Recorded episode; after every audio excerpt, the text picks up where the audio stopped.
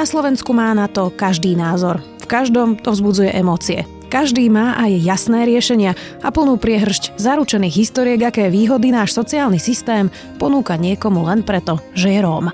Na téme generačnej chudoby pracujem už roky. Dokola počúvam, že Rómovia dostávajú lieky zadarmo, že majú deti ako stroj na peniaze, že pre nich zákon neplatí a zo svojho života v chatrčiach majú fantastické výhody, že majú byty zadarmo a že im treba škrtnúť dávky.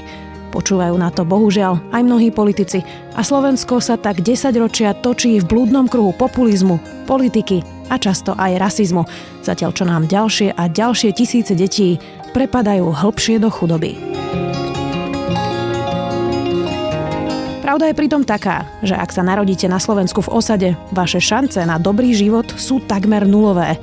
Od prvého momentu v pôrodnici máte v živote tak veľa prekážok, že sa z nich s takmer 100% istotou nikdy nevyhrabete. Od bývania, cez školstvo, zdravotnú starostlivosť až po predsudky.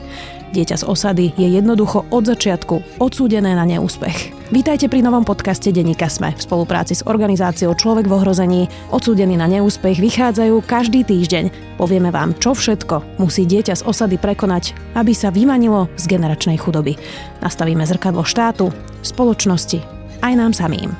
Som Zuzana Kovačič-Hanzelová a podcast Odsúdený na neúspech vám prinesieme už čoskoro. skoro.